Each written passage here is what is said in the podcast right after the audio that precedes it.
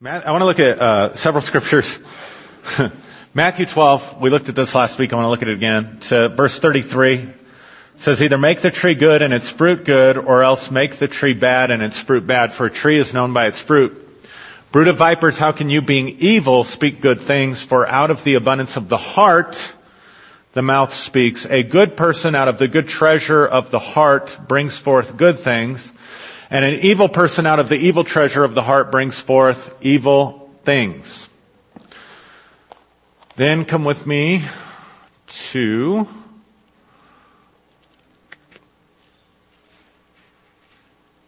where do I want to go? Ephesians chapter 3. We've looked at this a lot.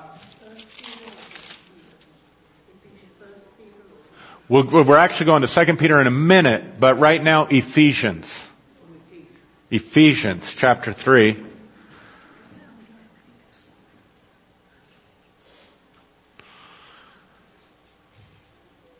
Verse 14, for this reason I bow my knees to the Father of our Lord Jesus Christ, from whom the whole family in heaven and earth is named, that he would grant you, watch this, according to the riches of his glory, to be strengthened with might through his Spirit in the inner person.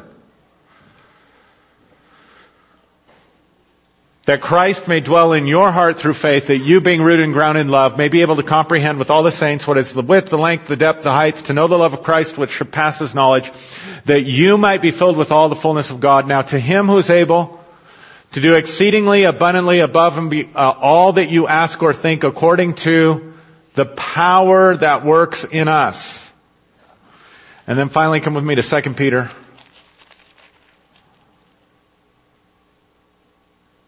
2 Peter chapter 1, verse 2.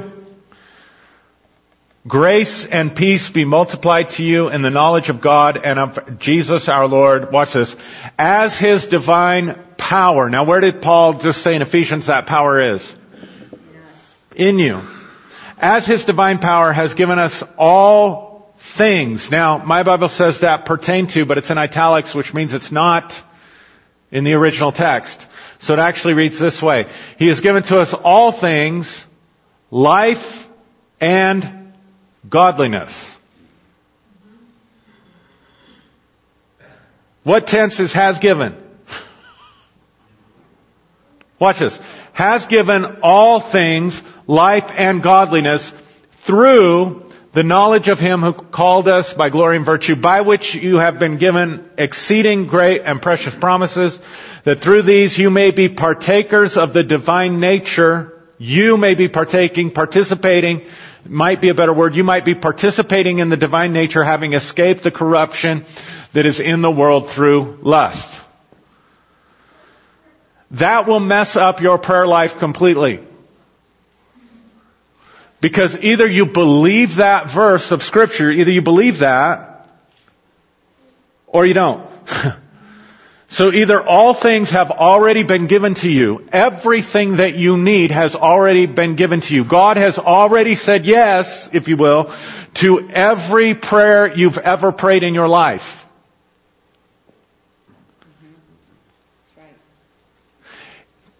So the question becomes, where is it? See, the problem is, it's not out here in front of you in this 3D world. It's locked up inside you in the power, in the glory, and in the virtue, and the way you access it is through knowledge. See, that's the problem. Hosea said, and I know people, we quote this out of context, but everybody does it. And the principle is true. My people are destroyed. Why? For lack of knowledge. So here's what I want you to get. Everything you need, everything you want, everything you desire, God has already granted to you. God has already given it to you, but He's given it to you in the form of power for you as a partaker of your own divine nature to create and manifest it in your world for yourself. Because truly God wants to raise you up and train you how to be God. For yourself. How to be a partaker of the divine nature. That's what Peter says. That you might be a partaker of the divine nature. So I want to talk to you this morning about your undiscovered self. because for most of us, we live in what they call in spiritual circles the ego. Now, I don't really like that terminology and, and the way that works out, but why fight the current?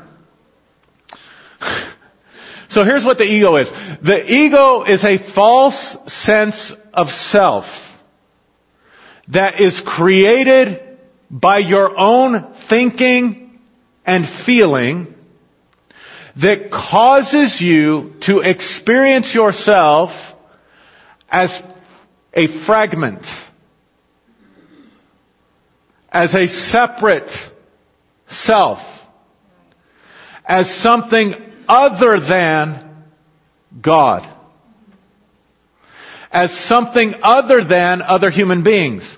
So when you have the experience that you've just kind of been dumped here, you're just kind of floating through life, trying to figure things out, oftentimes feeling hopeless, oftentimes feeling powerless, and trying to connect to the omnipotence of God. Somehow, somewhere, the old man who looks like ZZ Top in the sky,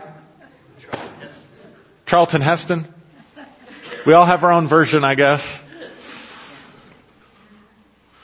And that's part of the problem. Over and over again, even though, even though there are what theologians call anthropomorphic images of God, meaning God as a human being in the Bible, we are told in several places that God is not a man. God is not a man that he should lie. Jesus tells the woman at the well, God is spirit, and those who worship or serve God must do it where? In spirit and in truth, not in a temple, not in, in all these various different forms. But we have really made God in our own image and exalted this image of some man in the sky who operates like we do. And it's a false image. And so that's, that's also the ego. So the ego is this separate self, so it creates a God that is a separate self, instead of a God that is all pervasive. Paul told the, the, the group at Athens in Acts 17, he said, in him we live and move and have our being, and we are all his offspring. He's telling that to unbelievers.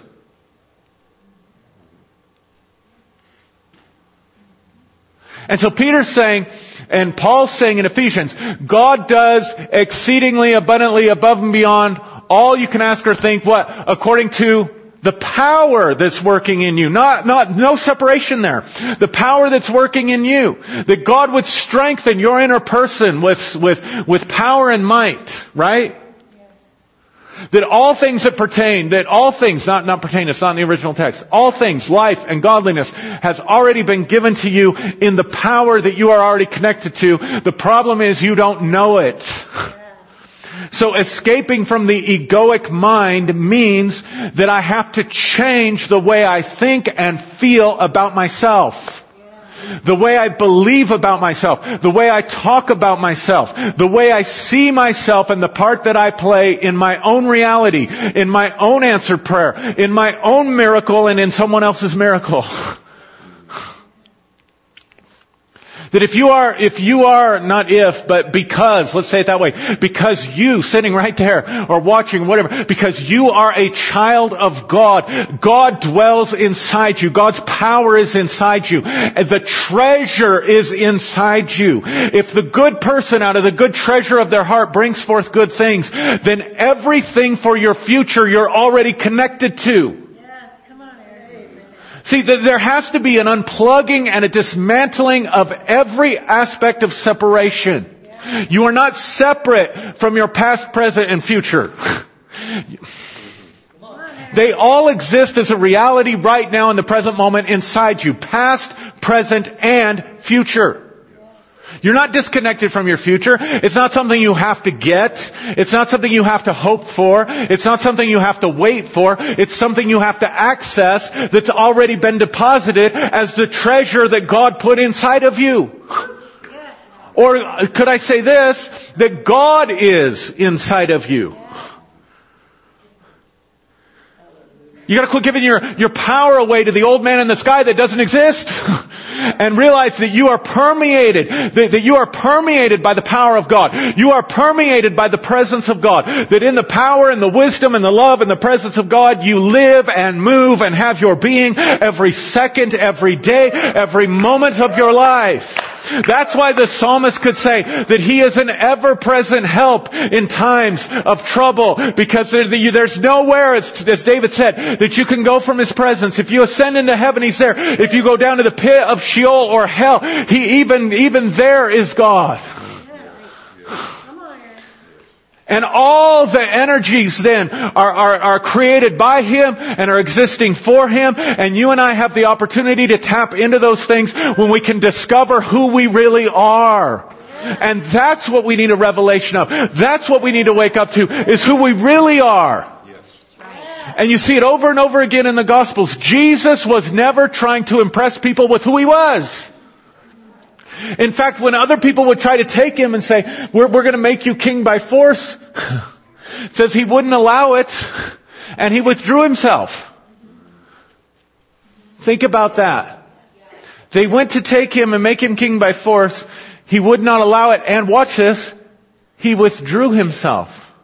That's the opposite of what we do in the church today. Why do you not reveal yourself publicly? The disciples asked at the end of his ministry. Why do you make yourself known to us but not in publicly? Why did he talk to the people in parables but only to his disciples did he explain the parables? Why did he say that seeing they may see and not perceive and hearing they might hear and not understand? You ever ask yourself those questions? It's the exact opposite of evangelicalism. We gotta get out there so people can see it. We gotta get out there so they can hear. We gotta send missionaries around the world so they can hear. And Jesus said, I'm speaking to them in parables so they can't hear.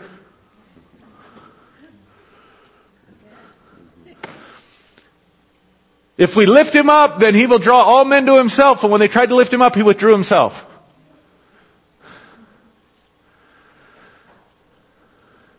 Because over and over and over again, what Jesus is doing is He's awakening the power within you.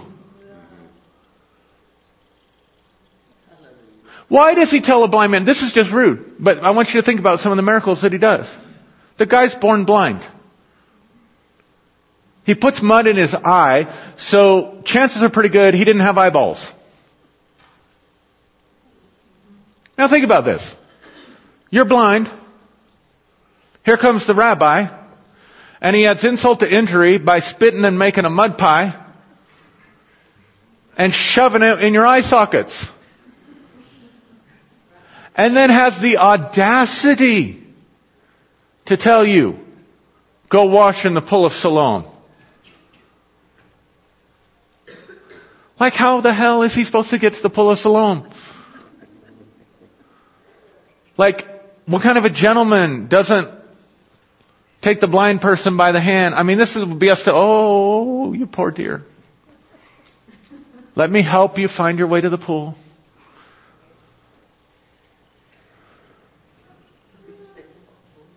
John 5, Jesus walks up to a man who's on a mat.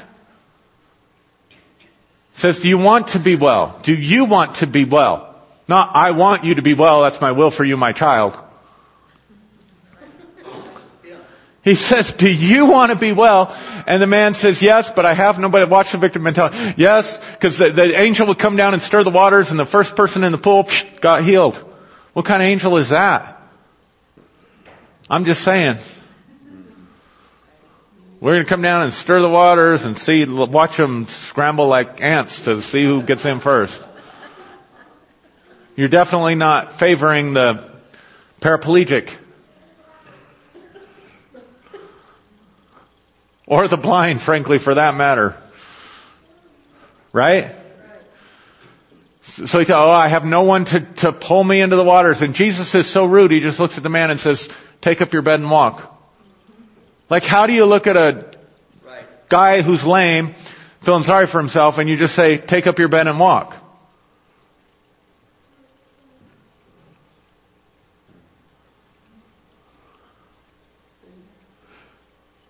What, what's, what's he doing over and over and over again? Daughter, daughter, daughter. He's reconnecting her to her identity. The woman with the issue of blood, she could not be connected to the community Daughter implies relationship, acceptance, and connection to family. Daughter, thy faith has made you whole. Now go and you be made well. You see what he's doing? See, we think that it's all about just exalting Jesus and we can exalt Jesus and get connected to Jesus sometimes, but Jesus is doing the exact opposite. What he's trying to do over and over again is get people to discover the treasure that's inside of them. To get them to connect to the, to what's inside of them, to the power inside of them, to who they really are. Who do men say that I, the Son of Man, am? Well, some say you're Elijah. Some say you're Jeremiah reincarnated. Some say you're one of the prophets. Who do you say that I am? And Simon Peter stands up and he says, you are the Christ, the Son of the living God. And Jesus, Jesus did not say, yes. And if I be lifted up, I will draw all men unto myself. Yes, go and tell your neighbor that I am the Savior, the Son of the living God. Yes, go have a council and decide that I am God, light of very light, God of very God, true light of true light, whatever the Nicene Creed says. He didn't do any of that. He immediately looked at Peter and said, blessed are you, watch this, Simon, Barjona, Simon son of the dove. And I say to you that you are the rock. And upon this rock I will build my church. And I will give you the keys of the kingdom of heaven. What does he start doing? He reveals, the moment Peter gets the revelation of who he is, he reveals to Peter who he is. And what he can do. When Paul's on the road to Damascus, Saul is on the road to Damascus and he sees Jesus. Who are you, Lord? I am Jesus whom you persecute. And you are my chosen vessel and I will deliver you from the Jews and the Gentiles to whom I will send you. What does he start doing? He starts revealing to Paul who he is. When Peter gets the revelation of who Jesus is, Jesus doesn't elaborate on it. He gives Peter a revelation of who he is. Why did, I mean, it's crazy. This is so crazy to me in John's gospel that back to the man with the mud in his eyes, trying, trying to find the pool. He finds the pool and he washes and who, it's such a beautiful story. He's born blind. He's never seen anything. So if Jesus just opens his eyes, Jesus will be the first person that he sees. That's what an evangelical would think.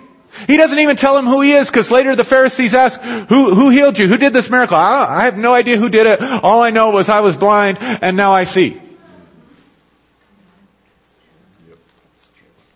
Oh, but we come in the name of Jesus. You have to believe in the name of Jesus. Jesus didn't do any of that.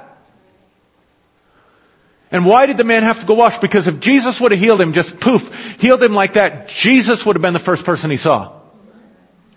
But he wanted the man who was born blind, the first face he would ever look into was his own reflection in the pool of Siloam. So that I was blind, I couldn't see myself, but now I could see myself. And then he used it to teach an entire spiritual principle.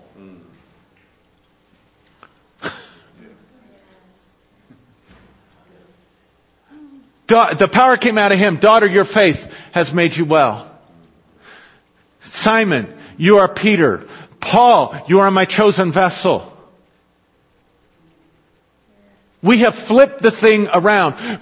Jesus came as the example and we made him the exception. He came as the ideal and we turned him into an idol. We exalted him when he's trying to withdraw himself. The works that I do, you shall continue to ask me in my name, and if you beg and plead and call the prayer tower and get a prayer cloth and send your money, then the greater work, the works that I do and greater works shall you do. Is that what he said? Whoever believes in me, if you keep asking me, I will do it for you in Jesus, in my name. That's not what he said. He said, the works that I do, you shall do also. And greater works shall you do because I'm going away. do you get it? Because I'm going away. Because you won't be looking at me anymore. You won't be looking at me as your source. You won't be codependent on me anymore. You'll understand that you have a treasure inside of you. That, that, that, that I, that in the same way Jesus said, I and the Father are one, you can say, I and the Father are one.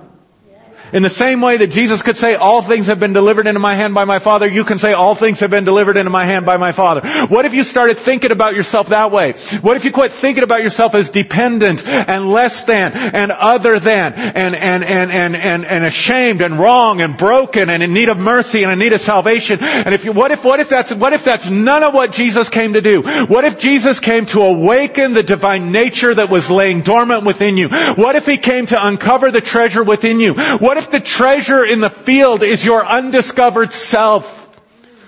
That, that the man tripped over and for the joy thereof sold everything. Why? Because when you understand and discover your undiscovered self and you realize it's a treasure, you sell everything else you ever knew about yourself. You sell off shame, you sell off guilt, you sell off condemnation, you sell off play, playing small and believing horrible things about yourself because now you've seen the treasure of the kingdom of who you are. And so Peter could say, all things have been given unto you. Peter could say, all things have been given to you by the divine power that is in you and that you are connected with. The problem is you haven't discovered it yet and you haven't got any clue how to turn it loose. But the moment you do, Jesus can say, you go out and heal the sick.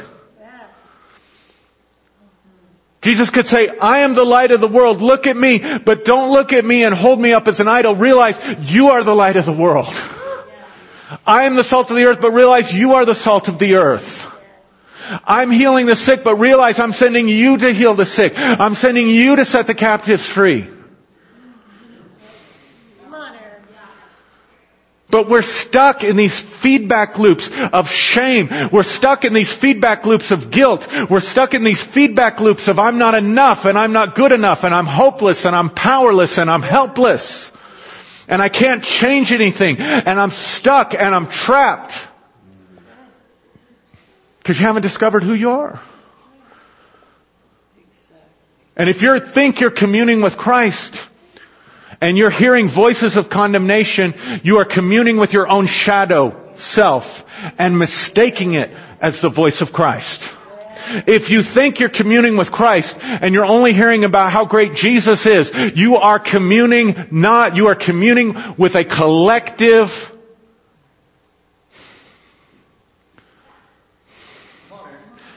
thought form created by a collective consciousness that responds according to the energy of millions of people.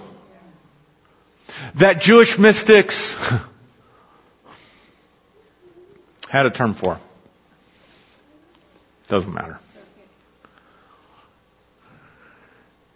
But you're not connecting with the energy of the Spirit. You're not connecting with the energy of your divine nature because Jesus always reveals you to you. Jesus never holds himself up as the exception. He says, what I have done, you can do also. And until you have confidence that the miracle is in you, that the power is in you, that the future is in you, that the, that you are connected to it and it's in you and, and, the, and nothing's gonna happen until you do something. Nothing's going to happen until you do something. Nothing's going to change in your life until you change something. If it's going to be, it's up to me.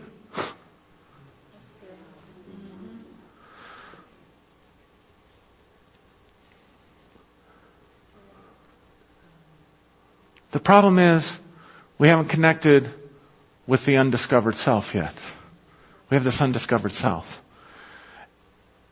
And if you're reading scripture properly, you're not reading it as a rule book. You're not even reading it to find out what God is like. You are reading it to raise your consciousness and discover who you are what you have and what you can do. And that is the fruit and the end result of true, authentic communion with the Holy Spirit, who is the Spirit of truth, who is the all-pervasive presence, in whom you live and move and have your being every moment of your life. But you have to renounce yourself.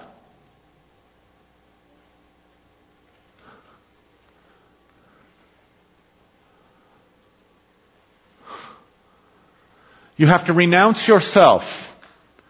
You have to take up your cross and follow Jesus. What, what does that mean? That means I, if I, I have to renounce knowing myself as a separate entity.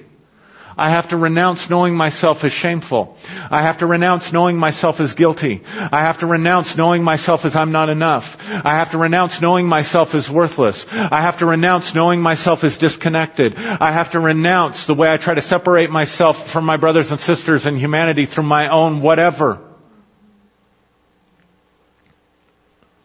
I have to renounce every frame of separation. I have to forget the person that I was so that I might discover the person that I am. Yeah.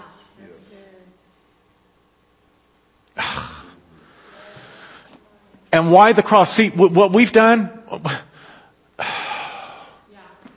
can you see what we've done? And I really do believe there are, there are powers, controlling powers that want to oppress the image of God in humanity and don't want you to wake up and realize who you are. That wants to keep you dependent upon themselves, dependent upon their teaching, dependent upon their anointing, dependent upon their authority, dependent upon their salvation, dependent upon their word, whatever the case may be. Dependent upon their control because you are not enough. And you cannot be enough. And you cannot do enough. And Jesus is the antithesis of that. And Christ is in you. So anything that suppresses, listen to me, Christ is in you, right? Colossians 1.27. Romans 8, the spirit that raised Jesus Christ from the dead dwells in you and gives life to your mortal bodies. Christ is in you, right? So anything that suppresses your undiscovered self, watch this, is an antichrist spirit. And they even mistranslate it in your Bible. I got news for you. The Antichrist doesn't show up in the book of Revelation.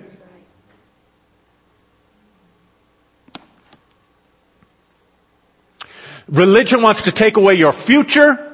Religion wants to take away your power. Religion wants to take away your dignity. Religion wants to take away your mind and thinking for yourself and critical thinking and questioning. Religion wants to take away your life experiences. Religion wants to take away your will. Religion wants to take away your desires and tell you that they're all evil and shameful. Religion wants to take away your power and tell you if you stand up for yourself, you're operating in a wrong spirit. Religion wants to make you feel angry for every human impulse.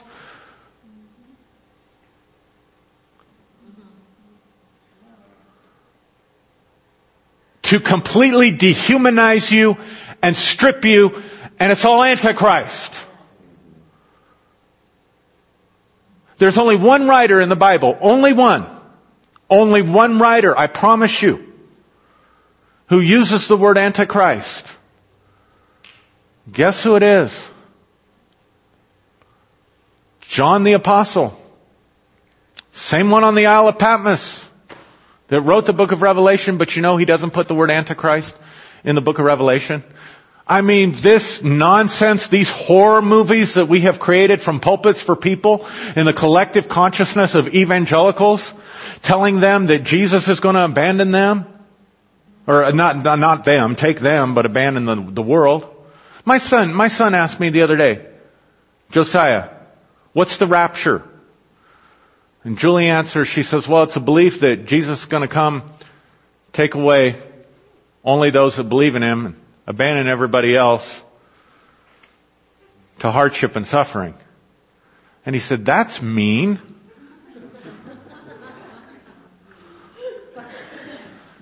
said Jesus wouldn't do that, huh, Daddy? Jesus loves everybody, huh, Daddy? Yes, son? Yeah. Out of the mouth of babes, right? Yeah. But instead we have given people trauma and preyed upon their fears of abandonment, preyed on the fear of the unknown, and been collectively wrong decade after decade after decade, date setting after date setting after date setting. But somehow we're able to keep people on that religious treadmill. You know where he uses the word Antichrist? In 1st, 2nd, and 3rd John. And religion has twisted the Greek translation. The spirit of the Antichrist, if you look it up, denies that Jesus Christ has come in the flesh. That Jesus, yeah, right? That Jesus Christ has come in the flesh. And you think he's talking about the Jesus of history because they don't bring out the Greek tenses. Literally the spirit of Antichrist is anything that denies that Jesus Christ is here in your flesh. So anything that tells you that you're anything less than the Christ is being authored by a spirit of Antichrist. That's your Bible.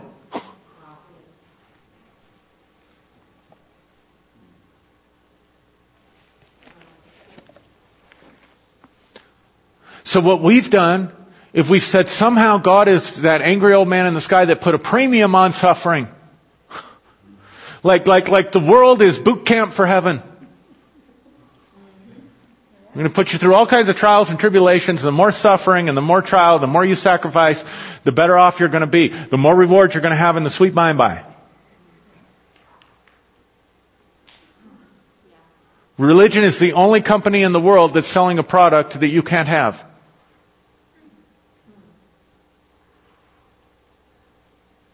until you die, and by then it's too late for return, return or refund or a. Can I have my money back? Can I have my time back? Can I have my life back? Better do it now.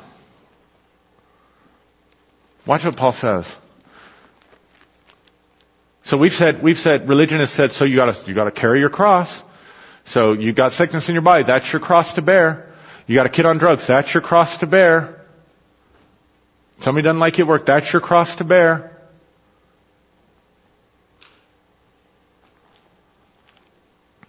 Gotta deny yourself, brother. So people could say, God does not want you to be happy. Life isn't about being happy, life's about serving God. Anybody ever heard anything like that? Life's not about pleasing yourself, life's about pleasing God. You couldn't even make that statement without separation because guess what? In your essence, you are God. And what pleases you the most deeply and profoundly is what pleases God the most deeply and profoundly because there is no separation or division. He that is joined with the Lord is one spirit with the Lord. Hmm. All right. So really what they're saying is give up your happiness, give up your time, give up your money, give up your energy to promote our thing. And so all we've done is like the nation of Israel, we've anointed a bunch of King Sauls who will take our strength to empower themselves. When Jesus came and modeled a model of leadership that says, I will take my strength and pour it out and give it to others so that they can become stronger in themselves. Not so that they become dependent upon me. It's to your advantage that I go away. Because when I go away, you will discover the comforter, the spirit, the same connection to God, the same power, the same wisdom, everything that I have, you'll discover that you have. That it's already inside you. But to do that, you have to deny yourself. Let me read you this.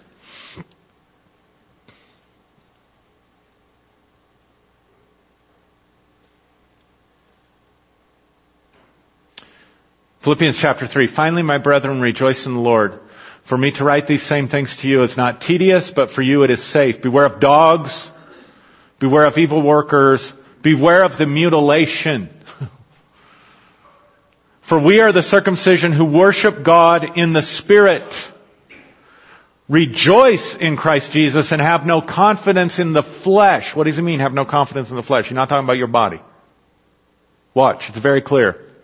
Though I also might have confidence in the flesh, if anyone else thinks they may have confidence in the flesh, I more so. Watch this. Circumcised the eighth day of the stock of Israel, of the tribe of Benjamin. A Hebrew of Hebrews. He's talking about himself. But he's talking about his identity, his sense of self that came to him from living in this world. What they call in spiritual circles the ego a Hebrew of Hebrews, concerning the law, a Pharisee, concerning zeal, persecuting the church, concerning righteousness, which is from the law, blameless. Watch this. But what things were gained to me, what things were added to me, these I have counted loss for Christ. What Christ?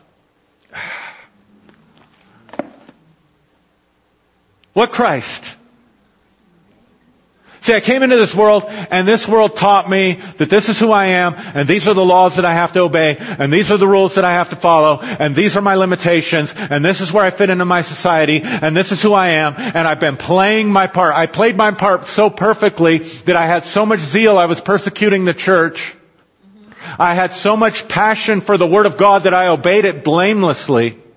I played the role perfectly, but I had to lose all of that. I had to denounce and renounce all of that. I had to disown all of that and give all of that up. Why? That I might gain Christ. What Christ? The undiscovered Christ in Him. His own undiscovered self who was the Christ. In Him the hope of glory. He had to lose, He had to shed Himself from all the externals of this world to discover the treasure and the glory and the virtue of Christ that was in Him. To discover the power that was already in him, to discover that all things had already been given to him, and so that he could say, if it's gonna be, it's up to me. you see it? Yet, indeed, I also count all things lost for the excellence, watch this, of the knowledge of Christ, not for Christ, of the knowledge of Christ Jesus. Not for Christ Jesus, for the knowledge of Christ Jesus, the same knowledge that he had. Let this mind be in you which also was in Christ Jesus, who being in the form of God did not think it robbery to be equal with God. he didn't think he was taking something that didn't belong to him by saying, I and the Father are one. So he's not saying I had to sacrifice everything so I could gain Jesus in my heart. That's nowhere in the Bible. He's saying, I'm discovering that I'm every bit as much the Christ as Jesus was the Christ. And so I had to suffer all things so that the same knowledge and the same mind that was in Him could be in me. Mm, mm-mm-mm. Yet indeed I count all things lost for the excellence of the knowledge of Christ Jesus my Lord, for whom I have suffered the loss of all things, and count them as rubbish, that I may gain Christ and be found in him not having my own righteousness which is from the law, but that which is through faith of Christ, the righteousness which is of God by faith. Watch this. That I may know him and the power of his resurrection and the fellowship of his sufferings being conformed to his death, if by any means I might attain to the resurrection from the dead. In other words, renounce yourself and take up your cross because on the other side of the cross is the same power that raised Jesus from the dead. On the other side of this journey of self-renunciation, when you renounce everything about yourself that's not like Jesus, when you renounce everything about yourself that's not like Christ, when you renounce everything about yourself that isn't a God in human form,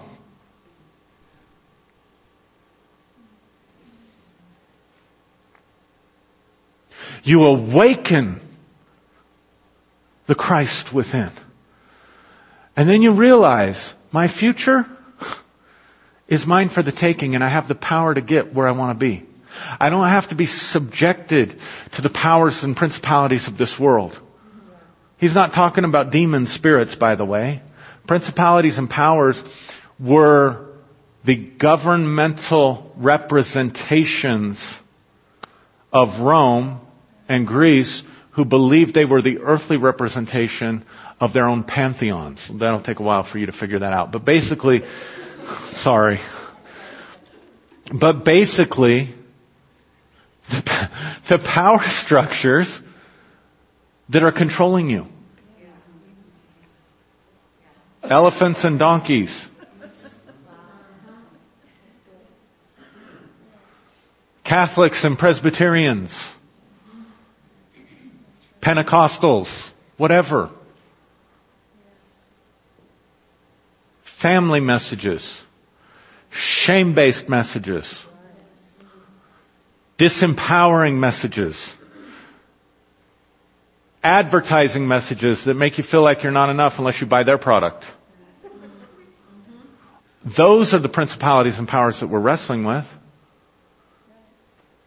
Not some sinister organized force in heaven that couldn't possibly organize itself because to be demonic is to be selfish. It's not to serve. How in the world could Satan organize himself?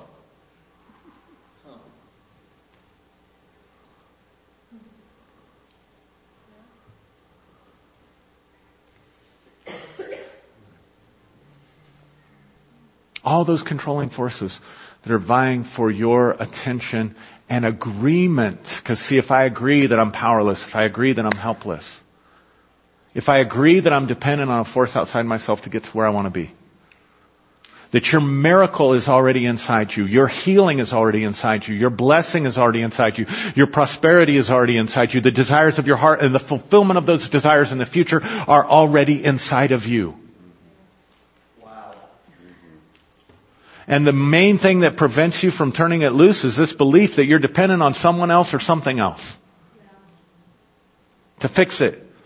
But the moment you wake up and realize it's all inside of me, the power to get it is all inside of me, the power to obtain it is all inside of me, the pathway to obtaining it is all inside of me, I just have to learn how to turn it loose.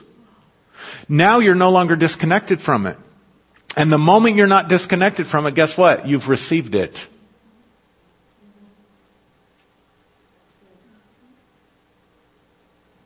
We fight it, we put out resistance and fight against so many different things. Because we believe we're just that dangling fragment out there. Instead of realizing I am an expression of my Father in heaven. I am an expression of the divine. I'm an extension. Let's do it that way. I am an extension of the divine in human form who has bought into an illusion and forgotten who I am. And the key to all of it is waking up to the fact that the God I've been praying to all this time is me. Yes. I, this, I know this sounds blasphemous. I, I know it does. I know people are, are running like cockroaches from a light right now. From this place and some of the stuff that I'm saying. But I gotta believe, again, John, St. John,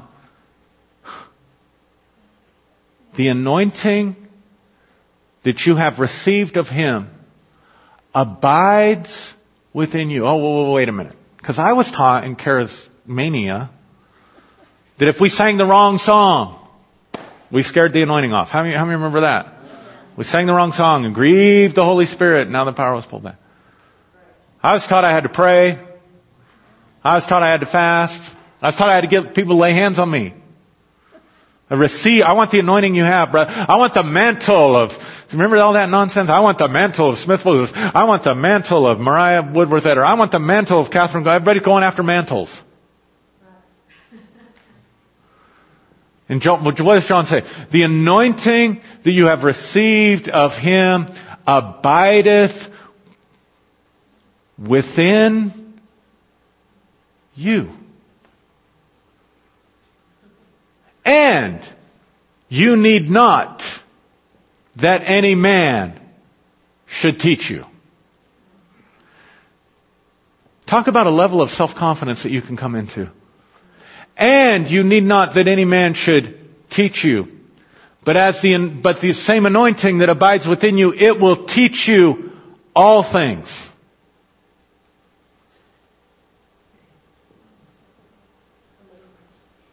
Proverbs says, counsel in the heart of a person is like deep water.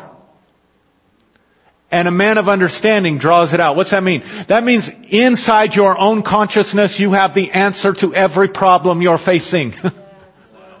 inside your own mind is the solution to every situation you will ever face.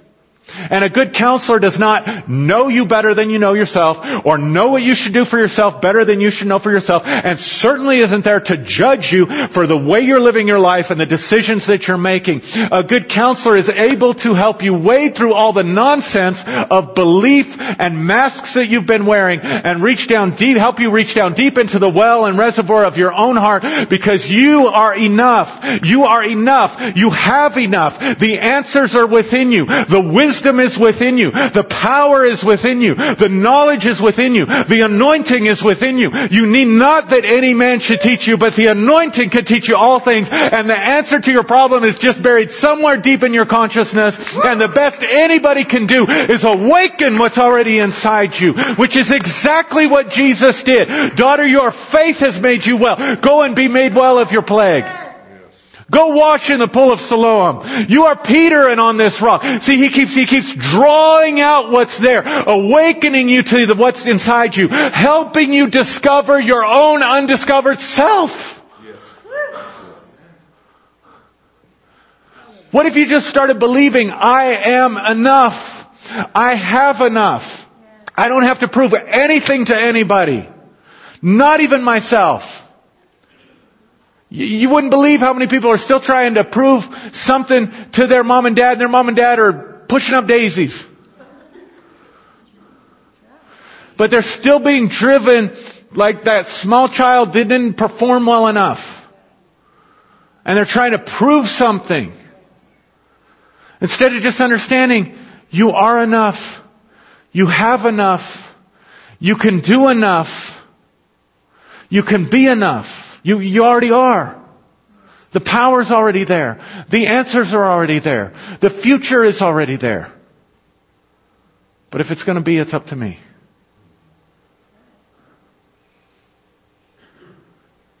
When Paul was saying Christ in you, he's using the term Messiah to accompany people who are looking for rescue to come from outside themselves. And he says you gotta wake up and realize if you're gonna be delivered, it's gonna have to come from within you. If you're gonna be healed, it has to come from within you. If you're gonna be saved, it has to come from within you.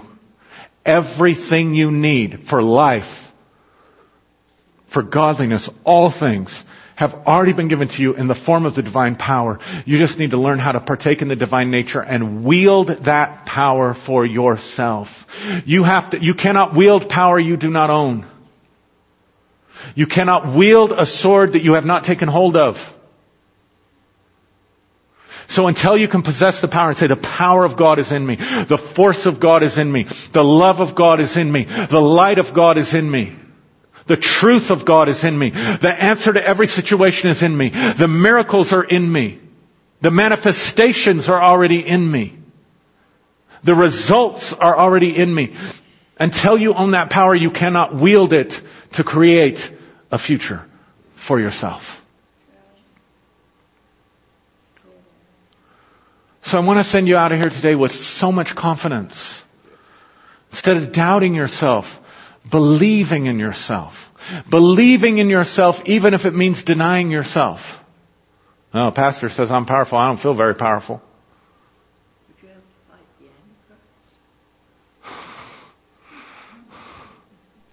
The, the only, she, she asked, do you have to fight the Antichrist? The only Antichrist you have to fight is the Antichrist in your own mind that's telling you you're less than who you are. Because the moment you realize who you are, there's no force. Greater is He that is in you than He that is in the world. And you have overcome them. The only force you ever have to fight is the force of your own thinking and feeling that contradicts the reality of who you are. The biggest Satan, the only Satan you have to fight and overcome. And the word Satan just means adversary or accuser. The only Satan you have to overcome is the Satan in between your own ears.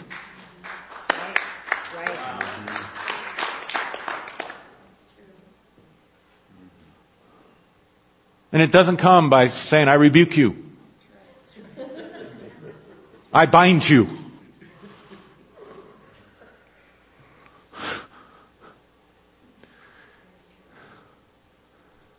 It comes by, by saying, you know what? I'm going to have some new thoughts about myself. And make it simple, you know, just start with, I'm powerful. I'm capable. I'm worthy. I'm enough. I don't need anybody else's validation. I don't need anybody else to believe in me if I believe in myself enough.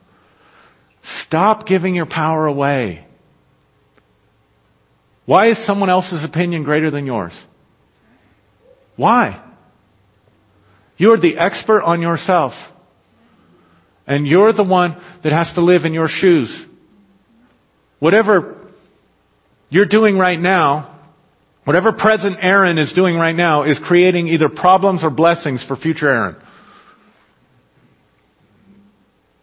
Whatever I'm doing now that's messing things up, I'm just creating, that's future Aaron's problem. Or whatever I'm doing now to create different outcomes. That's future Aaron's blessing. And I have to believe in that.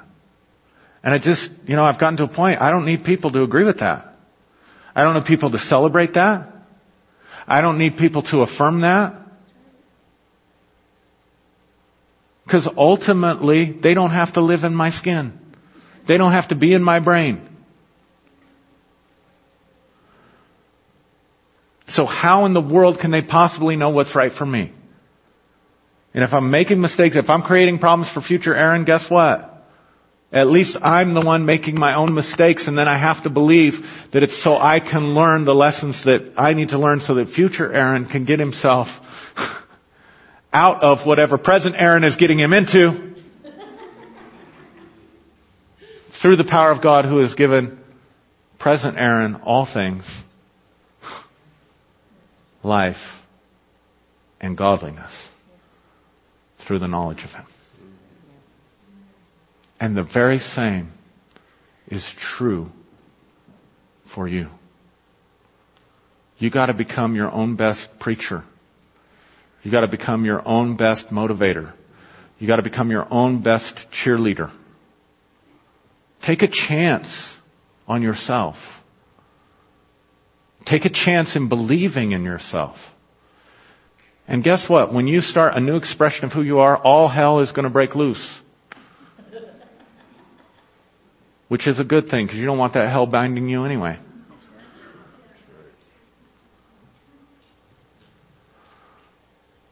But just realize it's all part of the transition. The old has to die off before the new can come. You've got to let go of what you've had in order to take hold of what you've never had.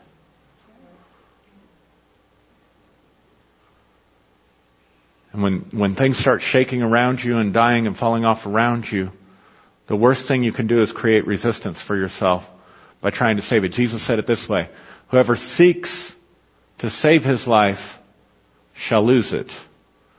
So the very thing you're trying to preserve, by the energy you're expending trying to preserve it, you're guaranteeing, according to the words of the Master, you're going to lose it.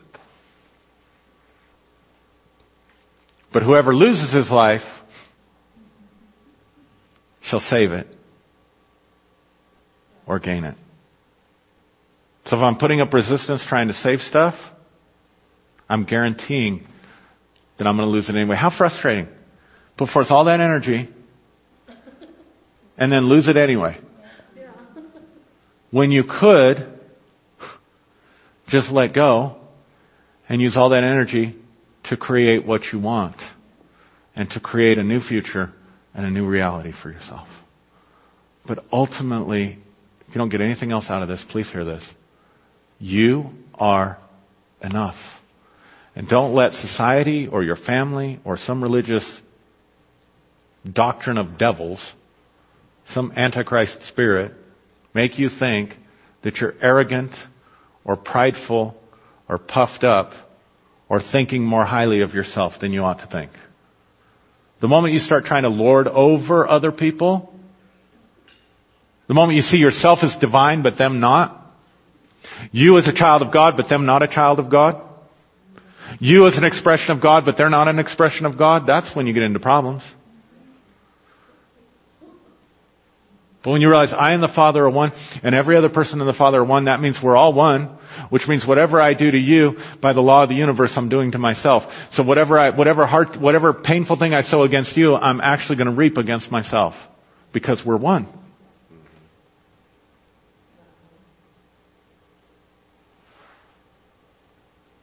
So I'm putting negative energy out towards you. I'm guaranteeing that there's negative energy coming back around towards me.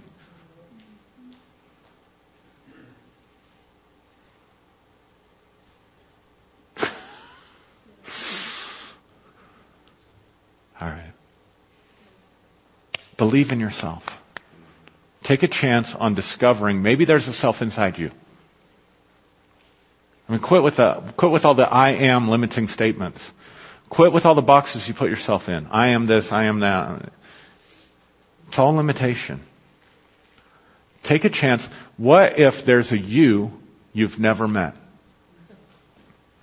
That is powerful, that is filled with love and light and truth and harmony and peace and power and the answer to every situation. And the only reason you haven't met that self is because you keep looking outside yourself. And what if that self is an extension of the divine? And so what if the pathway to experiencing God, which so many of you are trying to do, I know, is actually found within and found by going within, not without? What if everything you need is already in you? And I can hear somebody say, oh, that's a scary journey. I know what goes on in there.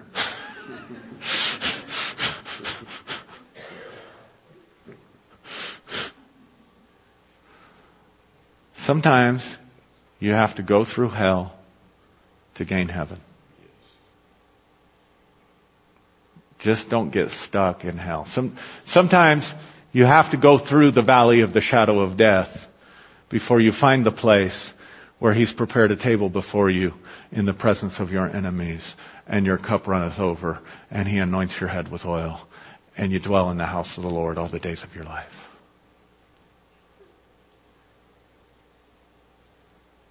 but you're just passing through. And maybe that whole psalm is about a journey within and not a journey without. God bless you. Have a great day. I love you. Thank you for coming out and listening to me. Thank you for watching and for watching. Whatever time it is for you, I hope it's great. Bless you.